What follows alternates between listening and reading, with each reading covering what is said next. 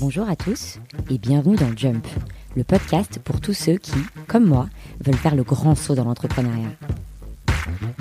Dans ce podcast, j'interviewe de jeunes entrepreneurs un peu partout dans le monde et je leur demande de me raconter comment ils se sont lancés et les étapes qui ont mené à leur succès. À la fin de l'interview, je leur demande également s'ils ont une idée de business à me suggérer et la soumets à votre vote sur le compte Instagram Jump the Podcast. Dans cet épisode, je reçois Théo de Bensman, fondateur de Communite devenu Chefing. Il y a 4 ans, surfant sur la tendance des communautés, Théo décide de lancer Communite, une place de marché dont l'objectif était la mise en relation entre particuliers souhaitant acheter et vendre des plats faits maison. Malheureusement, deux ans plus tard, le succès n'est pas tout à fait au rendez-vous et la start-up est au bord de l'asphyxie financière. Théo et son équipe ont alors l'idée de pivoter et de passer à un modèle B2B. Communite devient Chefing, le premier traiteur 2.0. Ce nouveau business model fait décoller le chiffre d'affaires et aujourd'hui l'entreprise compte 25 personnes et vient de lever 4 millions d'euros. Théo nous raconte sans tabou toute cette épopée entrepreneuriale dans laquelle il s'est lancé seul au début. On parle entre autres de comment trouver et tester une idée, des erreurs classiques des débuts et des vanity metrics qui aveuglent les entrepreneurs. Cet épisode est un peu plus long, vous verrez, mais ça vaut le coup de l'écouter jusqu'au bout. Et comme toujours, si ça vous plaît, le meilleur moyen de me le dire, c'est de vous abonner au podcast et de me laisser une petite note ou un petit commentaire sur iTunes. Allez, bonne écoute Bonjour Théo Salut, Merci d'avoir accepté mon invitation. avec plaisir. Alors, euh, Théo, est-ce que tu peux nous raconter aujourd'hui comment tu es devenu entrepreneur Euh, avec plaisir. Bon, déjà, merci beaucoup de, de me recevoir. hein, pour pour ceux qui nous écoutent, euh, Sarah, c'est une bonne copine avec qui on parle d'entrepreneuriat depuis longtemps, donc ça me fait super plaisir qu'elle se soit lancée. Je pense que c'est le premier truc le plus dur, c'est de jumper, hein, de, de de de sortir de son job, de tenter un truc. Et s'il y a bien un conseil que je donne, c'est que pour moi, et vraiment je me base sur mon expérience, ce n'est pas possible de lancer une boîte sans le faire à fond. Donc les gens qui le font en disant je suis en train de réfléchir à un projet, mais je pars pas tout de suite de mon job.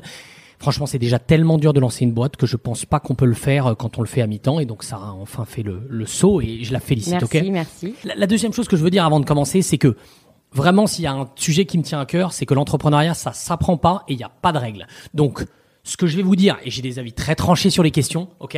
Et, Sarah, tu le sais que j'ai des avis très tranchés sur les questions, c'est que ça vient de mon expérience à moi. Et peut-être que vous allez écouter en vous disant, Oh, c'est vraiment un tocard sur ça et ça, je suis en total désaccord.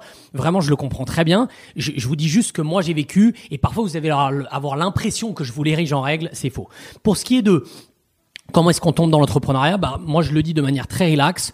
Euh, c'est pas de la fausse modestie parce que pour ceux qui me connaissent, je suis pas le gars le plus humble de la planète. Mais honnêtement, euh, c'est très difficile de se considérer comme un entrepreneur, de de d'avoir la de de, de croire à sa propre crédibilité en tant qu'entrepreneur. Je pense qu'on met très longtemps avant de dire je suis un entrepreneur. Au départ, euh, il y a un, un phénomène qui est classique pour tous les entrepreneurs, c'est que comme beaucoup de gens veulent monter des boîtes en ce moment et que c'est très à la mode de monter des boîtes, quand vous montez votre startup qui est généralement est pourrave de chez pourrave à l'intérieur et vous vous voyez la réalité, tout le monde vous félicite un peu, il y a un phénomène Madoff, c'est-à-dire tout le monde vous dit bravo alors qu'à l'intérieur c'est vraiment de la merde et vous avez l'impression d'être une fraude et donc, vous vous considérez pas vraiment comme un entrepreneur. Vous pensez plutôt que vous êtes quelqu'un qui, qui un peu a un hobby, c'est, c'est d'essayer de créer une boîte, mais, mais en vrai, c'est pas hyper crédible. Et puis, au fur et à mesure du temps, euh, cette impression-là, elle passe quand vos proches commencent à se dire, bah là, vous avez quelque chose de crédible. Donc euh, voilà, moi je crois que euh, j'ai un truc de différent par rapport aux autres qui est bien ou pas bien, c'est que j'ai une famille entrepreneuriale. Euh, j'ai eu cette chance et en fait, j'avais des gens dans ma famille qui créaient des boîtes et qui avaient créé des boîtes. Donc en fait, quand vous voyez des gens autour de vous qui créent des boîtes et que ça marche, hein, c'est-à-dire que vous ne voyez que le bon côté, forcément vous avez envie de créer une boîte. Parce que qu'est-ce que qu'est-ce qu'il faut faire d'autre dans la vie que de créer un projet où vous êtes le propre boss, ou potentiellement c'est une passion énorme, euh, ou euh, vous allez euh, en vivre? Ouais, c'est fantastique. Donc voilà, j'avais toujours cette idée de, de créer une boîte, mais inversement à d'autres qui n'ont pas eu cette chance d'avoir une famille entrepreneuriale, j'avais aussi la pression de d'être un bon entrepreneur par rapport aux gens que je connaissais. Voilà. Et pour autant, tu t'es quand même lancé dans le M&A à la sortie de l'école. T'en as fait quand même 2-3 ans, si j'ai bien compris? Ouais, ouais, ouais, tout à fait. Moi, euh, dans l'idée, je m'étais dit que faire de la banque d'invest, c'était quelque chose qui allait me donner beaucoup de rigueur, des contacts, un peu de pognon et de la crédibilité. Euh, mais dans ma tête, je n'avais aucun débat sur le fait que j'allais euh, partir créer une boîte. Et, je pense que c'est un truc central. Euh, Il y a des entrepreneurs qui ont des idées en permanence. Et d'ailleurs, souvent, ceux qui en ont pas se disent, putain, ça veut dire que je suis probablement pas un entrepreneur. Moi, mon pote, là, il fait que de dire, ah tiens, on devrait vendre ça ou ça, et moi, je suis un peu un nul. Et j'ai toujours une idée, mais quelqu'un l'a déjà eu et tout. Moi, j'étais vraiment de ceux qui n'avaient aucune idée. Et je me souviens, mes parents m'avaient dit un truc qui était vraiment central dans ma réflexion, c'est qu'ils m'avaient dit, va bosser, et quand tu vas bosser, tu vas voir des moments où il y a de l'offre mais il n'y a pas de demande, où il y a de la demande, il n'y a pas de l'offre, et ça va, ça va te donner des idées. C'est 100% pour ça que j'ai été en M&A. Je dis pas que le M&A m'a amené là où je suis, mais ça m'a beaucoup servi. Voilà. Et alors, à quel moment tu t'es dit, ça y est, c'est bon, je vais sauter dans l'entrepreneuriat, je quitte le M&A, je quitte euh, quand même une situation, j'imagine, un peu confortable euh, de banquier d'affaires euh, londonien, et je me lance, je repars à zéro et, je lance un projet. Alors, au départ, je m'étais dit, je le ferai quand j'aurai une bonne idée. Ce qui, pour moi, est la grosse connerie, ok? Parce que, en fait, il n'y a pas de bonnes idées. 99% des gens qui ont réussi dans la vie en entrepreneuriat vous disent euh, si, on m'avait raconté que j'allais faire ça au final euh, j'aurais rigolé. Si on m'avait dit que les difficultés que j'allais rencontrer j'aurais je l'aurais pas fait. Donc le problème c'est de et tout le monde le fait hein, c'est j'ai une bonne idée puis je fais le tour d'une quinzaine ou une vingtaine de personnes et je leur demande euh, qu'est-ce que vous pensez de mon idée? Alors déjà, il y a 90% des gens qui vont vous écrabouiller votre idée. Et évidemment, vous n'êtes pas un génie, vous venez d'y réfléchir, donc vous n'avez pas toutes les réponses et vous allez sortir en pensant soit que vous êtes une merde, soit que l'idée est merdique, ok? Et puis en plus de ça, et, et c'est un thème qui m'est très cher, et je veux pas être le trop gros rageux de l'histoire, mais on en a beaucoup parlé, Sarah, c'est que je pense que beaucoup de gens disent qu'ils vont créer des boîtes, peu de gens le font.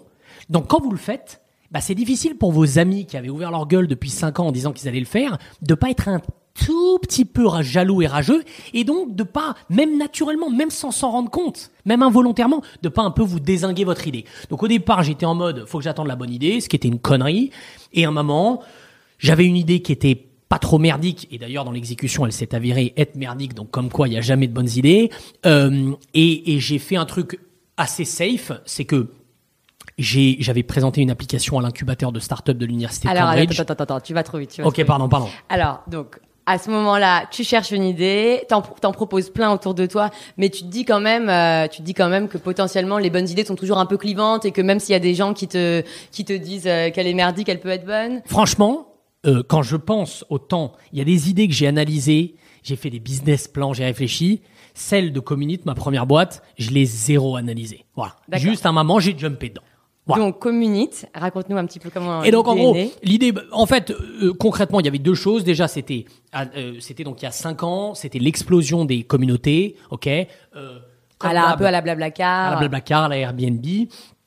L'idée, et d'ailleurs on en parlera, mais c'est l'erreur de base, c'est d'arriver à la fin d'une vague, ok C'est-à-dire tu fais toujours ça, c'est-à-dire que concrètement aujourd'hui, je dis pas qu'on peut pas créer une boîte dans la blockchain et, euh, euh, et au contraire, mais c'est juste que si aujourd'hui vous avez un pote qui commence à sortir de nulle part en disant la blockchain c'est la vie, probablement qu'il aurait dû être focus dessus il y a cinq ans. Voilà. Bon, donc je dis juste que c'est c'est c'est à la fois vrai, il faut dire ça parce qu'il faut savoir réinventer les métiers en permanence et que notre nouvelle boîte, elle est pas du tout dans un truc qui réinvente la musique.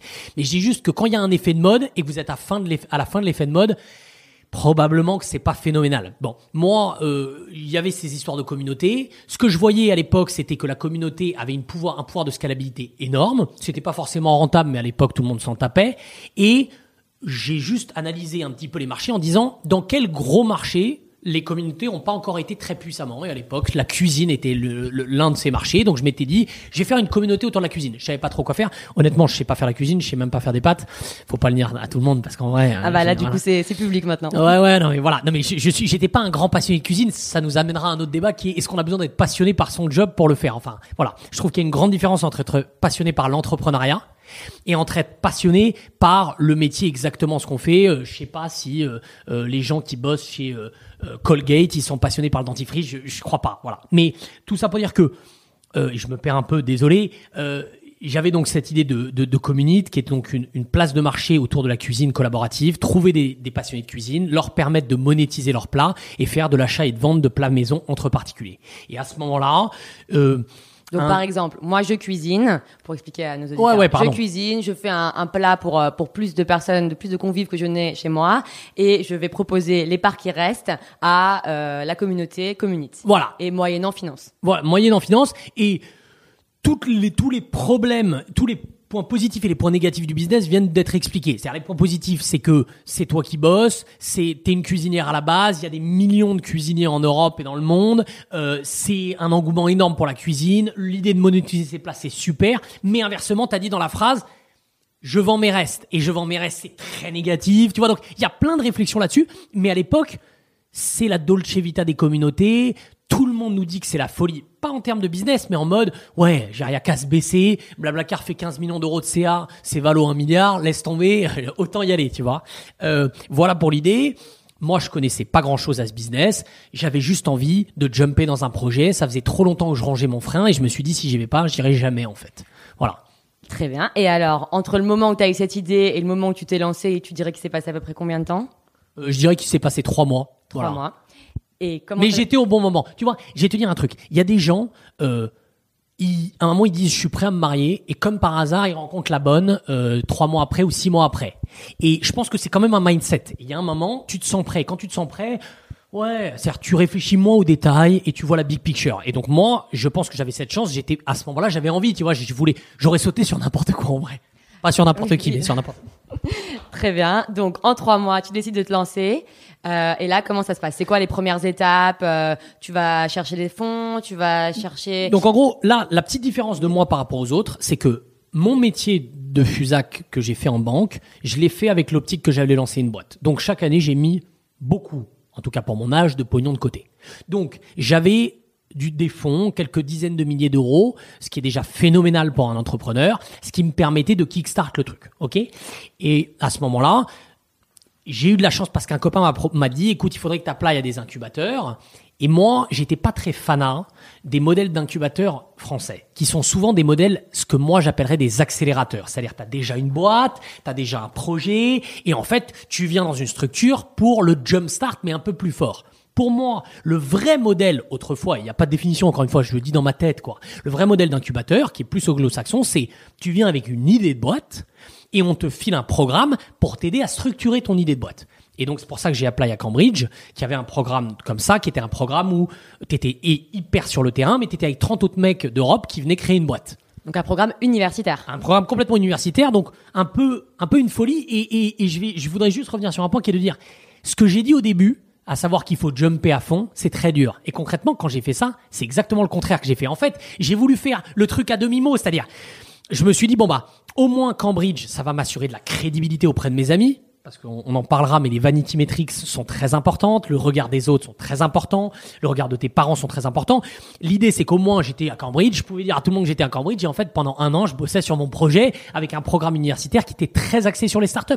Donc, Voilà. tu rejoins Cambridge au moment où tu as l'idée de Community et en fait, tu commences à développer là-bas en ayant un peu la légitimité de cette structure autour de toi pour pouvoir dire quand même, voilà ce que je fais. Alors, en toute honnêteté, j'avais présenté deux idées. Ok, parce que j'avais deux idées de boîte. Une première idée qui était 100% en lien avec ce que je faisais à l'époque, parce que j'étais euh, dans la chimie euh, en banque. On choisit pas son affectation quand on arrive, je précise. Et je voulais lancer une marque de cosmétiques. Ok? Et, et, et donc j'avais cette idée de marque de cosmétiques et j'avais cette idée de euh, projet collaboratif autour de la food. Et j'ai présenté les deux idées dans un dossier à Cambridge et j'ai été accepté sur la base que euh, j'arriverais à faire quelque chose, quoi, concrètement. Ok? Euh, Et les six premiers mois à Cambridge, j'ai travaillé sur l'autre idée L'idée de marque de beauté. marque de cosmétiques, donc c'était de la cosmétique vivante, qui est une très grosse, enfin c'est un très gros mouvement aux États-Unis. Euh, je pense que quelques personnes entendent parler de la raw food, c'est-à-dire ne pas cuire les aliments trop fort, parce qu'en fait t'enlèves pas mal de choses qui sont fantastiques. C'est le principe d'un micro-ondes qui en fait euh, détruit un aliment. Euh, et pourtant c'est très bien et je l'utilise beaucoup. Hein. Voilà, bah, les cosmétiques vivantes c'était un peu pareil, c'était dire on, on tue les bactéries mais d'une autre manière que de les chauffer à blanc et donc ça fait que l'organisme reste vivant. C'était du très luxe. Je m'étais associé avec quelqu'un euh, et au bout de six mois, je me suis six mois à Cambridge hein, où je travaillais, c'était un programme d'un an. Déjà la première chose c'est qu'à Cambridge ils nous avaient dit il y a aucun problème pour faire un pivot.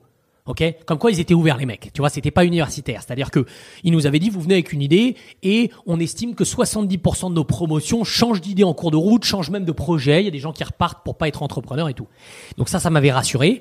J'ai travaillé six mois pour la, sur la première idée et il m'est arrivé un truc qui est très intéressant et c'est un débat de fond. J'avais un associé qui lui était complètement à l'extérieur et rapidement on n'a pas eu les mêmes visions de la boîte et donc comme lui c'était le plus gros porteur du projet des deux parce qu'il avait déjà une petite marque de cosmétiques. Euh, rapidement, je me suis dit en fait ça va pas le faire et donc en fait j'ai même pas lancé l'idée. J'ai travaillé six mois dessus, mais une marque de cosmétiques c'est c'est des gros lancements, tu vois, c'est pas un petit truc que tu fais facilement en ligne startup. Voilà. Bien placé pour savoir. Donc voilà, exactement. Donc euh, donc donc en fait, euh, au bout de six mois, j'ai arrêté et quand même j'ai travaillé six mois dessus, j'ai j'ai rien à montrer pour. Et voilà. Et à ce moment-là, je me suis mis sur Community et c'était le bon timing et le décollage a été sans être transcendant, il a été pas mal, il a été honorable. Voilà. Et qu'est-ce que Cambridge t'a apporté euh, du coup comme moyen pour développer Alors, Community au départ Déjà, la première chose, c'est que donc, encore une fois, on revient au fait que j'ai créé Community seul et j'ai créé ma nouvelle startup dont on parlera tout à l'heure seul. Et c'est le débat de fond. hein. Il y a plein de gens qui disent que c'est une folie de faire ça. Donc, Cambridge m'a apporté de la stabilité limite émotionnelle. Genre, j'étais pas tout seul. Il y avait d'autres personnes avec moi, j'étais pas un pèlerin, il y avait une structure et tout. Et je pense que c'est un truc qui est très important d'être encadré. Maintenant, moi, à titre personnel, j'entends beaucoup que c'est catastrophique de lancer seul des boîtes et je, pense que c'est le contraire. Et je pense qu'il y a les deux et que, euh, par exemple, aujourd'hui, un venture capital vous dira, nous, euh, souvent, on veut des boîtes qui ont plusieurs cofondateurs. Ok? Pourquoi? Parce que bon, deux raisons déjà. Quand tu es seul, on se pose toujours la question de savoir si c'est pas parce que tu as un petit problème personnel en termes de personnalité et que personne veut s'associer avec toi. Déjà de un. Et de deux, euh, enfin il y a trois raisons. De deux, on sait que la charge elle est monumentale, donc à tenir tout seul c'est dur. Et trois, on espère qu'en en ayant plusieurs cofondeurs, euh, tu vas avoir plein de gens qui vont avoir des talents différents et donc ça kickstart la boîte. Maintenant, il y a un autre truc. Beaucoup de VC te diront, quand on a les cofondeurs qui rentrent dans la boîte, on regarde toujours lequel est le vrai patron. Parce qu'il y a toujours un vrai boss à la fin. Et euh, quand c'est la merde, quand de shit hit the fan, quand t'es vraiment dans le dur, là les désaccords vont se faire plus tranchants et il y a une personne qui va trancher à la fin. Et c'est souvent lui, le fondateur, le vrai. Enfin pas le fondateur, le vrai, le vrai patron. Et il y a beaucoup, beaucoup, beaucoup de boîtes qui réussissent avec plein de gens. hein. Il y a aussi beaucoup de boîtes où les cofondateurs se disputent. Pourquoi? Parce que, d'ailleurs, souvent, ça vient avec le succès. Étrangement, quand il y a du succès, bah, il y a une personne qui est reconnue, euh, une personne qui a de la visibilité, et là, ça devient très difficile. Voilà, donc moi, je me suis toujours dit, au moins, euh, moi, je suis le boss et j'ai pas besoin trop de m'emmerder avec euh, avec quelqu'un d'autre sur ce sujet. Maintenant, j'ai associé plusieurs personnes dans la boîte, bien sûr. Et comment ça s'est passé au tout début? C'était quoi les premières étapes de Community? Les grands projets, les premiers wins, les premières difficultés? Ta première année, en gros, comment, comment elle s'est dé- déroulée Alors déjà, la première chose, c'est que je, je, je pense que le niveau de, de, de ratage monumental de cette première année, euh, quand j'y repense, était vraiment pas proportionnel à la joie et l'excitation que j'avais, euh, parce que j'ai vraiment fait n'importe quoi dans, dans, ces, dans ces boîtes de manière générale, euh, et je pense que c'est normal de, de vraiment ne pas savoir ce qu'on va faire. Je, je trouve que c'est sidérant comment on, on a il y a tellement de mythos autour de la communication entrepreneuriale. C'est-à-dire, dès que tu réussis, tu fais genre que t'étais un génie, que, que vraiment, euh, il faut avoir de la vision, machin. En vrai, moi, j'en savais rien. Et honnêtement, 90% du temps, encore aujourd'hui, je trouve que j'en sais rien. Et c'est ce que je dis aux guys dans la boîte. Il n'y a pas de génie chez nous. Ok? Il n'y a pas de Steve Jobs qui a une vision monumentale. Il y a des bosseurs. Il faut bosser. Euh, je- donc moi je pense que j'ai fait n'importe quoi. Si je devais juste décrire un petit peu les réflexions, je trouve qu'à l'époque on me parlait beaucoup de l'équipe, ok, et j'ai souvent entendu parler du fait que le plus important c'était l'équipe, ok, et vraiment qu'il fallait se concentrer là-dessus. Euh, je me souviens d'un article assez marrant qui disait les, il y a les trois choses les plus importantes dans la création d'une boîte, c'est l'équipe, l'équipe, l'équipe. Moi, je suis en total désaccord avec cette analyse. Ah, c'est un avis très tranché. Vous vous souvenez ce que je vous ai dit sur les avis très tranchés. Hein. Euh, autant je pense que l'équipe est hyper importante, mais ça n'a rien à voir avec le plus important. Le plus important, ça s'appelle le product market fit. C'est un concept dont on parle un peu aux États-Unis, euh, un peu en Europe, mais pas tout à fait assez. Ok? L'idée, c'est de dire, et, vraiment pour ceux qui, que ça intéresse, je les invite à lire un post. Alors, est-ce que c'est Andreessen ou Horowitz?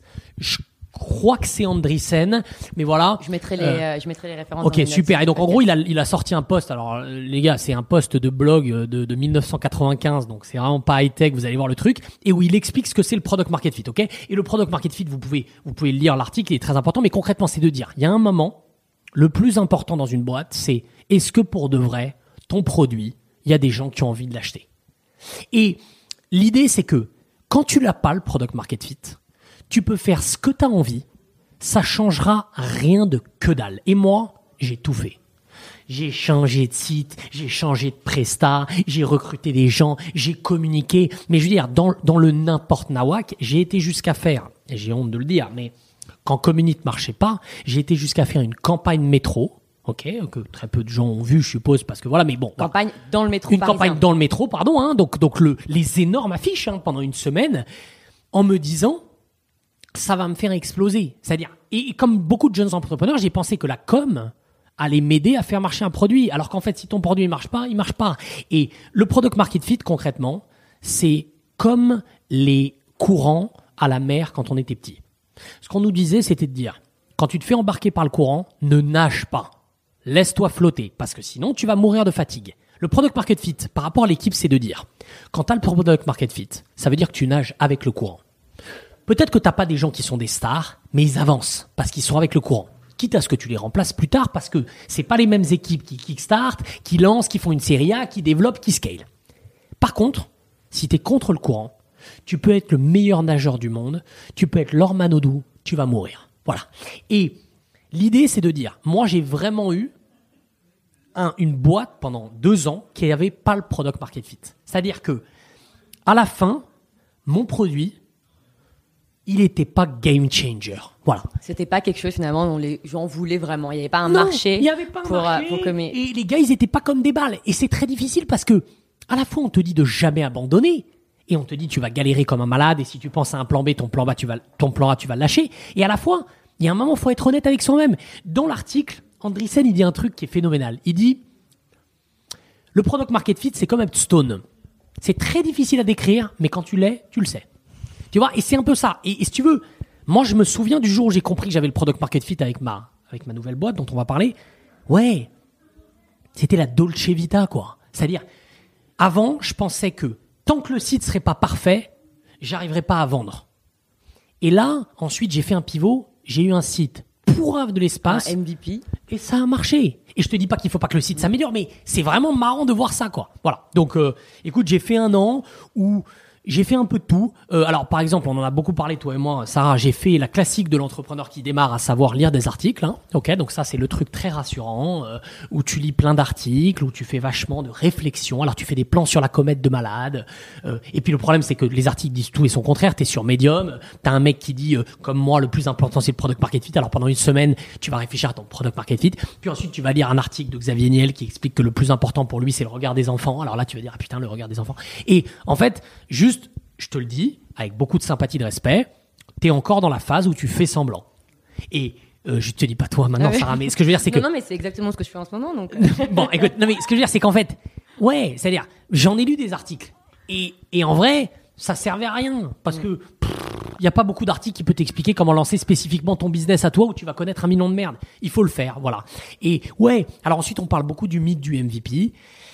Je trouve qu'il est dur parce que c'est quoi les premières étapes d'un MVP euh, voilà. pour les auditeurs qui ne sont pas encore familiers avec ce terme, MVP, minimum, minimum viable product. Voilà, c'est l'idée de dire, nos parents, le concept, c'était de dire, pour lancer une boîte, faut que tu ailles dans ta cave, pendant des mois, tu parles à personne et en secret, tu sors une boîte extraordinaire et là, un jour, tu, tu sors l'iPod et boum, tu vois, la Steve Jobs, t'es là et tu sors de ta poche l'iPod et ça révolutionne le marché.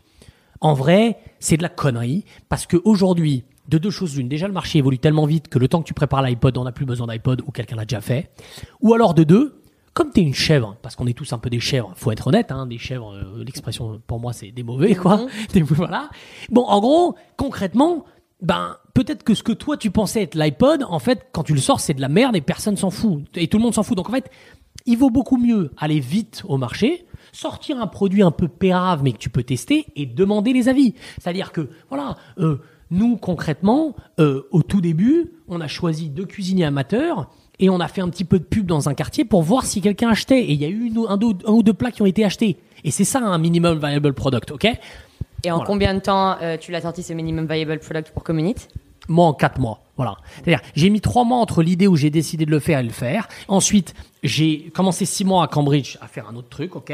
Et ensuite, les, il me restait six mois à Cambridge. Les, c'est au bout de quatre mois dans, dans cette deuxième partie d'année à Cambridge que j'ai, sorti un site et j'ai sorti un peu un truc, quoi. Voilà. Et sur la partie technique, comment tu t'es entouré? Comment Alors bon, la partie technique, donc c'est bon. Malheureusement, je vais je vais répéter ce que tous les entrepreneurs du monde disent. C'est c'est vraiment le le, le le gouffre sans fond, ok, c'est l'erreur de base des entrepreneurs. Alors, il y a le débat, est-ce que tu internalises, mais tu prends quelqu'un qui est très cher parce qu'aujourd'hui le marché du développeur, malheureusement, c'est que les mecs se prennent pour des rockstars. Euh, il y a une pénurie d'offres et donc ils viennent, ils te demandent des salaires qui sont complètement délirants. Désolé pour le bruit, on est dans mes bureaux, c'est un peu le n'importe nawak, euh, voilà.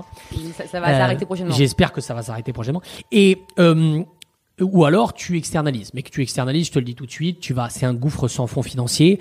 Euh, moi, je suis passé par trois prestataires différents. Euh, euh, j'en ai viré alors que j'aurais pas dû les virer. J'en ai gardé alors que j'aurais dû les virer. Tu vois, c'est vraiment. Tu, en plus, tu sais pas où mettre le curseur d'être difficile. Euh, tu sais pas du tout faire des compromis. Et tu es arrivé à communiquer avec eux T'as pas du tout de background technique? Ouais, ouais, mais en fait, je communiquais avec le chef de projet, donc en effet, je communiquais pas du tout avec le, avec le, avec le tech. Euh, non, non, ça c'était n'importe quoi, c'était l'enfer. Euh, je peux pas vous dire autre chose que, ben, moi, j'avais pas un business qui était très tech, et donc j'ai réussi à m'en sortir. Ok? Euh, Et ce que je n'avais pas en capacité tech, je l'avais en intensité. C'est-à-dire que moi, ok, je comprenais rien, mais je cassais les, les coups du mec jusqu'à ce que mort s'en suive. Tu vois, je veux dire, entre guillemets, je faisais dix fois plus chier parce que je comprenais pas. Je, dis pas que c'est une bonne technique, je dis juste que c'est pas vrai de dire que j'ai une recette magique. Et bon, donc voilà, j'ai sorti un petit site. La boîte, elle a, elle a, elle a et j'ai levé des fonds parce qu'à l'époque, il y avait un momentum autour de ce marché.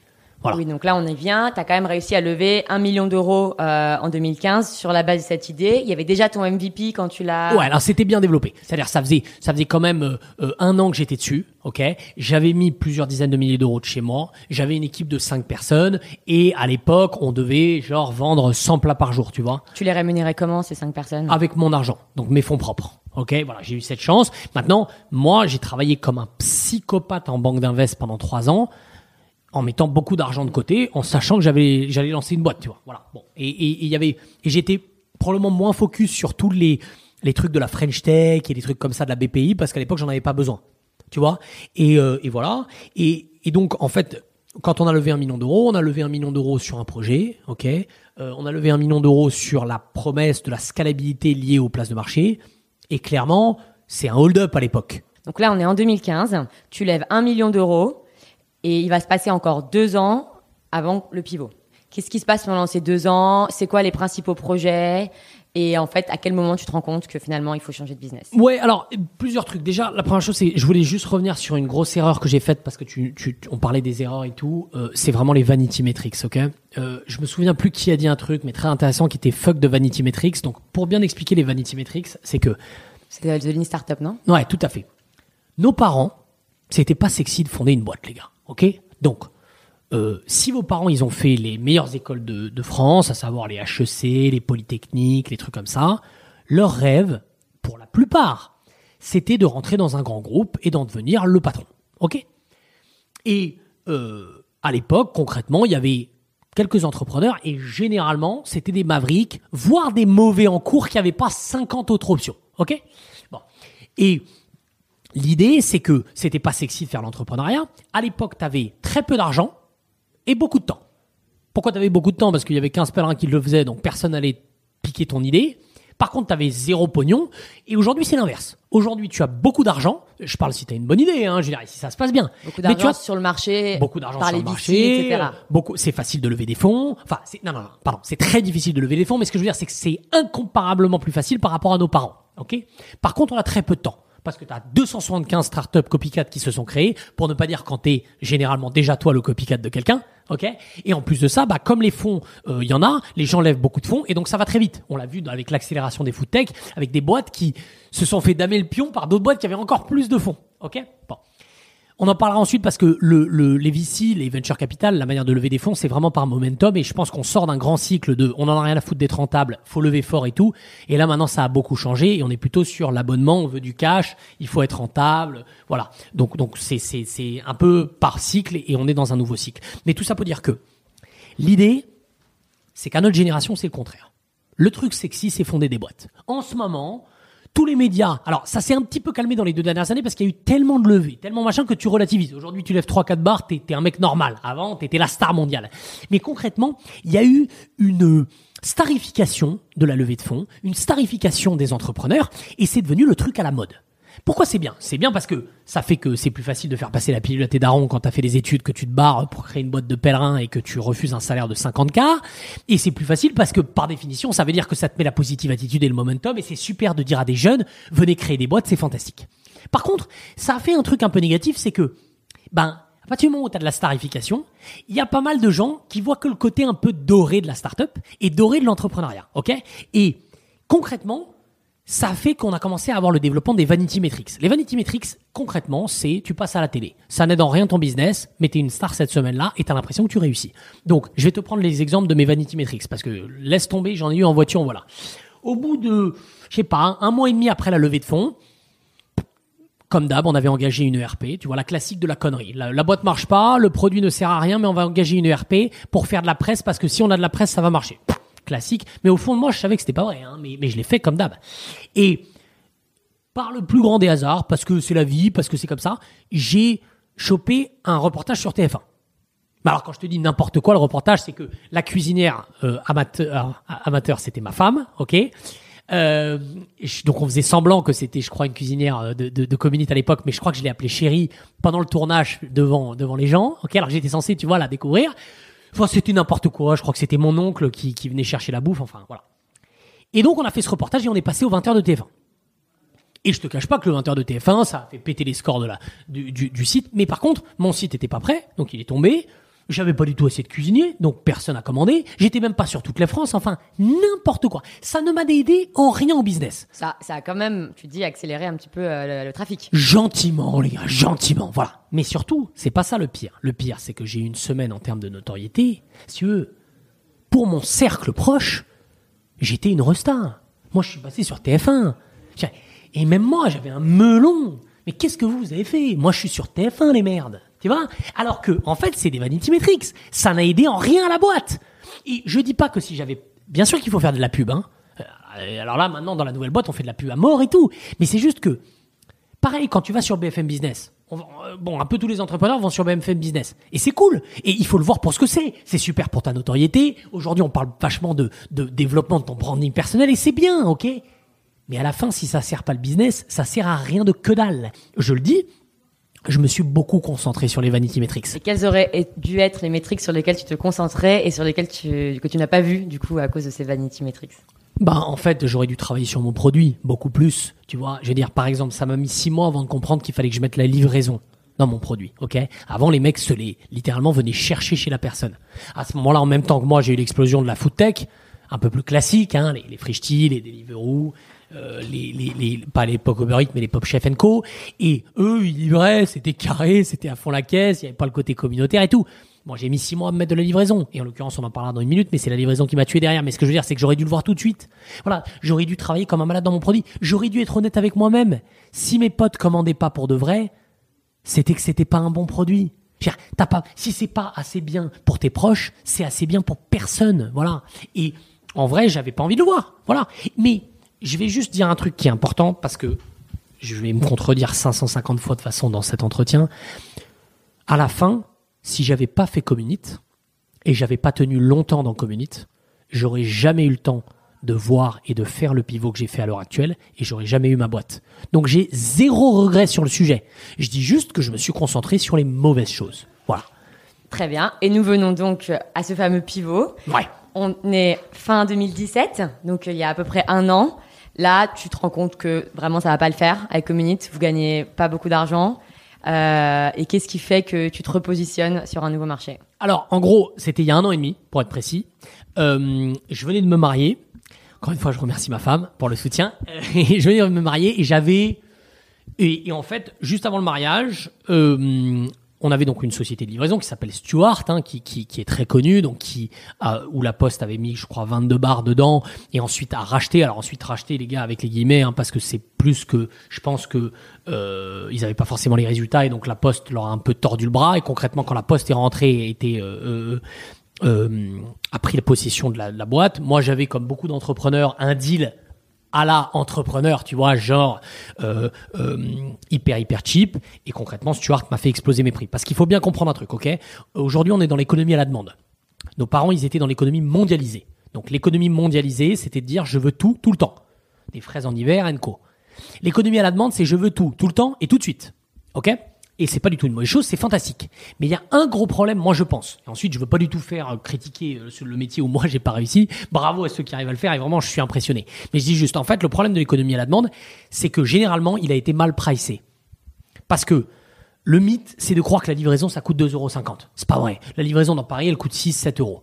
Sauf que ce qui se passe, c'est que bah, tu as des grosses boîtes qui ont levé beaucoup et qui ont bien raison. Leur stratégie, c'est d'acquérir de la part de marché. Donc, ils ont rendu le produit hyper accessible pour ensuite pourquoi pas plus tard faire augmenter les prix Vous venez de voir ce qui s'est passé avec Uber, avec chauffeur privé Co, où il y a des grosses augmentations de prix.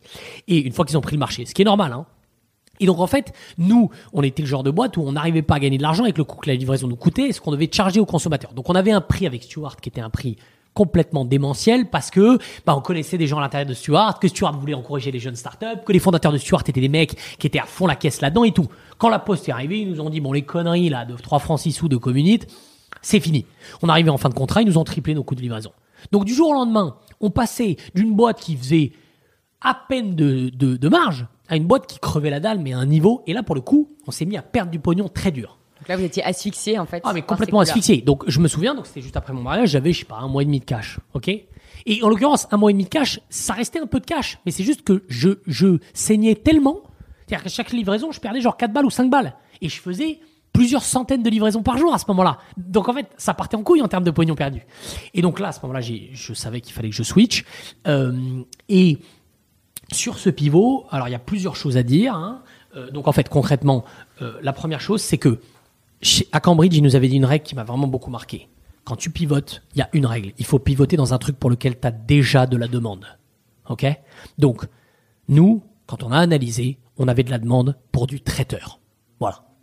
Concrètement, les gens nous disaient ah, c'est très sympathique ton histoire de chef amateur, très cool dans les dîners et tout, mais en vrai, au jour le jour, je m'en tape un peu, hein, ce qui est la classique de t'as pas le product market fit. C'est-à-dire, les gens te trouvent hyper drôle, mais jamais ils utilisent ton produit, ok?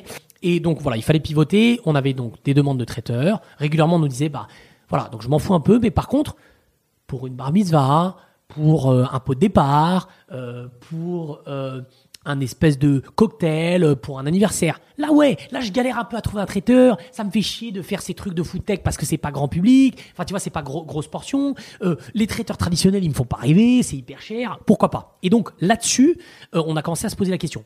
Je vais te dire un truc ça. Probablement que plus tard, et j'espère que ça m'arrivera, j'irai faire un interview hyper important avec quelqu'un de tout aussi important que toi, euh, et, et, et qu'à ce moment-là, je leur dirai, ouais, le pivot, je l'ai vu venir, j'ai été un grand stratège et tout. En vrai, franchement, quand j'y pense, c'était le plan de Las Vegas tellement ça clignotait cette histoire. Et aujourd'hui, on en rigole avec ma boîte tellement j'ai pas vu le truc. Pourquoi? Parce qu'on m'avait toujours dit, si tu te concentres sur le plan B, t'abandonnes le plan A. Et en fait, l'herbe, elle est toujours plus verte ailleurs. Et ça, c'est un truc qui est hyper dur avec un pivot, c'est que tu sais jamais si tu es en train d'abandonner une idée fantastique et en fait être un quitter et, et c'est une, une merde de faire ça. Ou alors si t'es pas rationnel et tu restes dans un métier de merde qui sert à rien et t'as pas le product market fit et tu nages contre le courant et tu vas mourir. Tu vois ce que je veux dire? Donc c'est un peu ça l'idée. Moi, il a fallu que je sois asphyxié par le pognon pour que enfin j'ouvre les yeux. Euh, long story short, on a eu euh, beaucoup de chance énormément de chance. tous les entrepreneurs disent ça, c'est ça qui est très drôle, ah, c'est que j'ai eu que de la chance. Il y, a quand, y a quand même pas que de la chance. Alors c'est simple, je vais te dire un truc. Mais non, je pense que on a. Alors, si on a pro... la chance s'est provoquée dans deux choses, c'est qu'on a été, on a tenu assez longtemps pour avoir le temps d'avoir la chance, ok? Et la deuxième chose, c'est quand on a pivoté, on a pivoté très fort sans aucune, aucun remords à fond. Ça, les deux forces. Donc vous avez bossé comme des malades et finalement ça a fini par payer. C'est pas ce que ça s'appelle de la chance. D'accord, mais je vais te dire un truc genre, au moment où on était en train de crever, on a eu une demande de devis pour une université. Euh, c'était pour 1000 personnes. Donc, on n'avait jamais fait d'appel d'offres. On n'avait pas de traiteur. On avait des cuisiniers amateurs. Ok? Euh, On savait même pas ce que c'était. Et j'ai te dire, on a fait une réunion et j'ai dit non, on va pas le faire. C'est pas notre métier. Et mon directeur marketing de l'époque, que je remercie et que je salue, parce qu'il est toujours dans la boîte, m'a dit gars, moi, je veux le faire, cette, euh, cet appel d'offres. Et je lui dis, ok, bah, sur tes heures privées alors. Chez nous, c'est genre 2h à 4h du matin. Tu vois l'enculé, quoi. Et le gars, il a, il a donc répondu à l'appel d'offres. Mais alors, je te dis pas, quoi. C'est, c'est, genre, ça devrait être interdit par la Convention de Genève, ce qu'on a fait. Euh, et on a proposé un devis à 10 000 euros. Donc 10 euros par tête. Je peux te dire qu'aujourd'hui, pour aller chercher un traiteur à 10 euros par tête, c'est-à-dire que moins cher que le McDo, limite, faut, faut y aller, hein. Évidemment, on a gagné l'appel d'offres.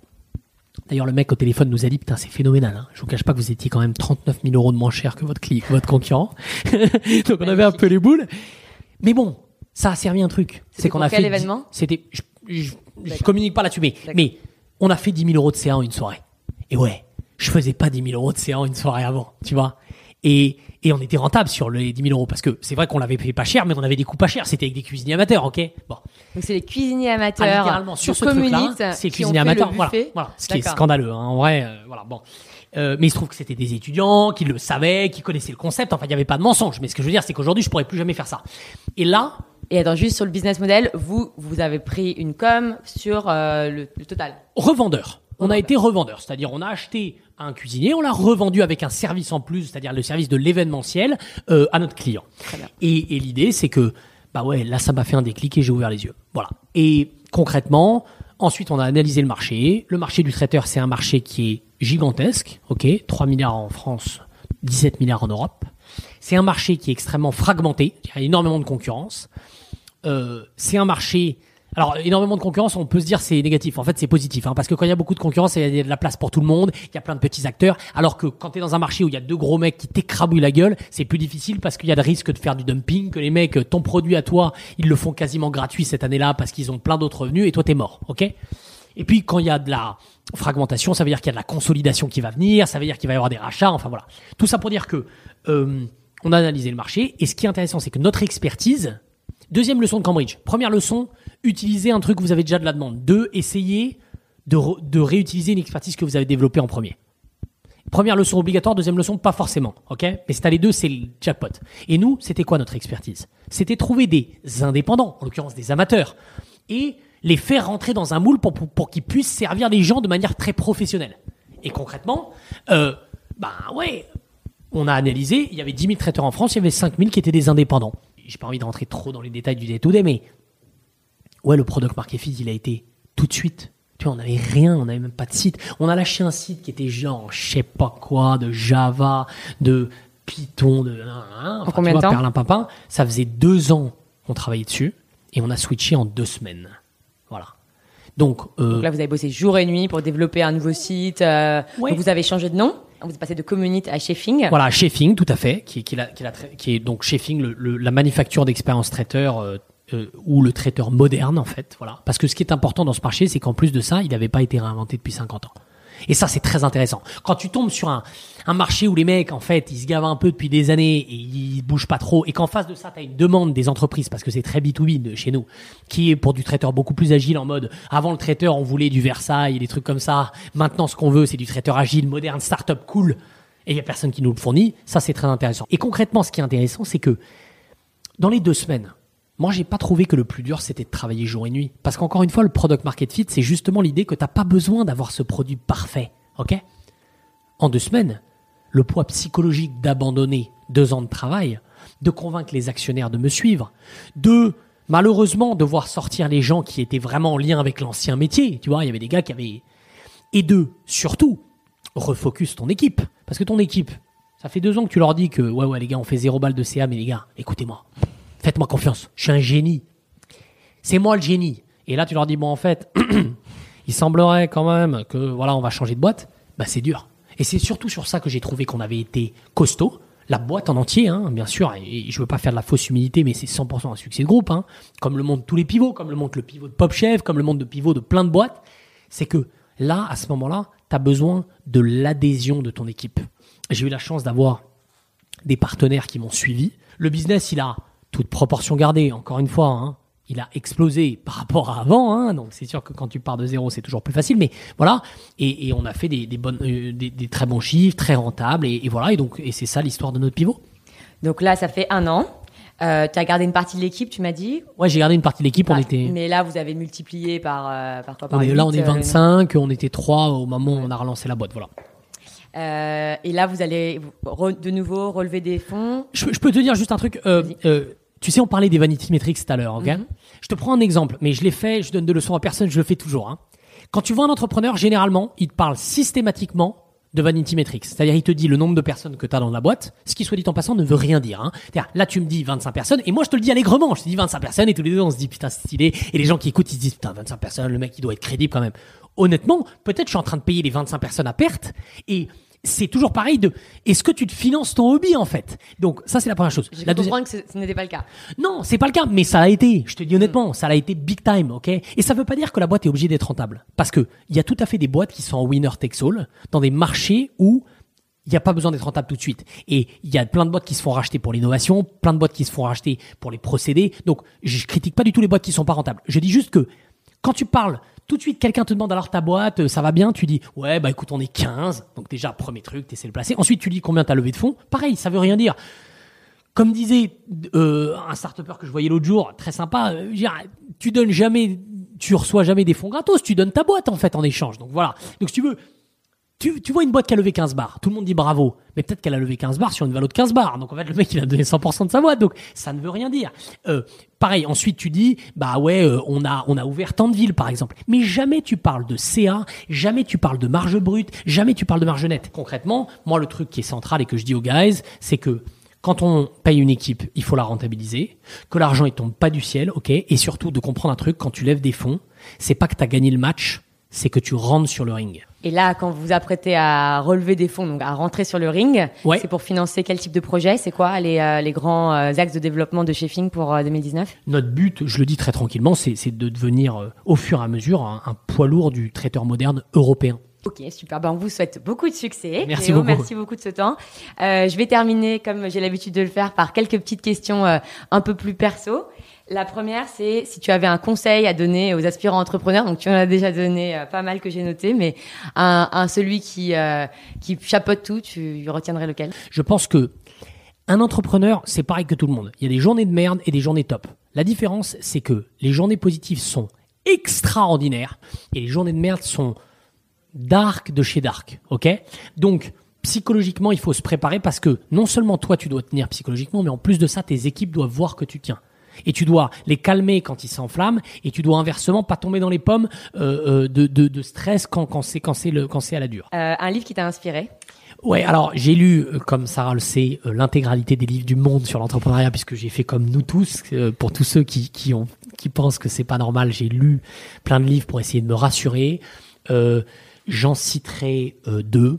Le premier, c'est pour moi la bible des entrepreneurs, c'est The Hard Thing About Hard Things, ok? Et le deuxième bouquin, c'est bon, ça c'est vraiment un bouquin de de de de, de, de et tout. Et voilà, désolé pour ceux qui aiment pas ça, mais c'est Think and Grow Rich, qui est euh, Napoleon Hill. Napoleon Hill euh, et qui est un bouquin juste sur la psychologie positive. Voilà, et qui explique que ton subconscient est la personne la, la chose la plus puissante chez toi et qu'en fait, c'est toi qui choisis si tu lui mets des pensées positives ou des pensées négatives. Et je pense qu'à la fin, particulièrement dans l'entrepreneuriat, la vie c'est une compétition, mais c'est pas une compétition avec les autres, c'est une compétition avec soi-même. Moi, tous les matins, je dois me motiver que ma vie elle est bien. Et en fait, on pense toujours qu'un tel qui a plus de réussite que nous, lui doit être trop heureux tous les jours. Et en fait, on est tous pas trop heureux tous les jours parce qu'on est tous déçus, on a tous envie de plus, on est tous fatigués et il faut se remobiliser toute la journée. Super, merci pour ces deux bouquins. Je mettrai les notes, euh, les références dans les notes. Les deux questions de la fin. Est-ce que tu as une idée de boîte pour moi? Alors, sur les idées de boîte, je savais que cette putain de question allait venir. Euh, en termes d'idées, je te dis honnêtement, moi, les idées que je sors, elles sont toujours pourries. Voilà. C'est des idées de merde. J'ai eu que des idées de merde jusqu'à maintenant. Et j'ai te dire un truc. La seule idée qui marche, à savoir le traiteur, c'est vraiment pas moi qui l'ai eu. Super, au moins ça rassure, parce que ça marche quand même très bien. Et enfin, et ce sera le mot de la fin, on enchaînera sur, euh, sur cette chanson. Quelle est ta chanson française préférée? Spécial dédicace évidemment à toute l'équipe de Chefing. C'est le magnifique classique, vraiment, mais avec de la culture, du bonheur, euh, qui vraiment une chanson galvanisante qui s'appelle Thier la famille. Je vous invite à l'écouter, à ne pas me juger trop sévèrement. Mais concrètement, c'est un peu l'hymne de la boîte. C'est le genre de, de chanson qu'on met quand on est en nocturne, quand c'est dur, quand on bosse dur et que et qu'on en a un peu ras le cul et, et, et on balance cette chanson-là. Voilà. Super, merci Théo, et on enchaîne sur Thier la famille. Allez, à la semaine prochaine les jumpers. Avec plaisir. Merci beaucoup. Wesh comeback, qu'est-ce que ça me fait gros? Marseille Cosmopolitan Hero. Tous unis, tous ensemble. On n'est pas des millions sur Terre. On est des milliards. Black, blanc, beurre. Tout le monde, c'est la famille. Et va, gros. C'est la famille? C'est la famille. Et va. C'est la famille?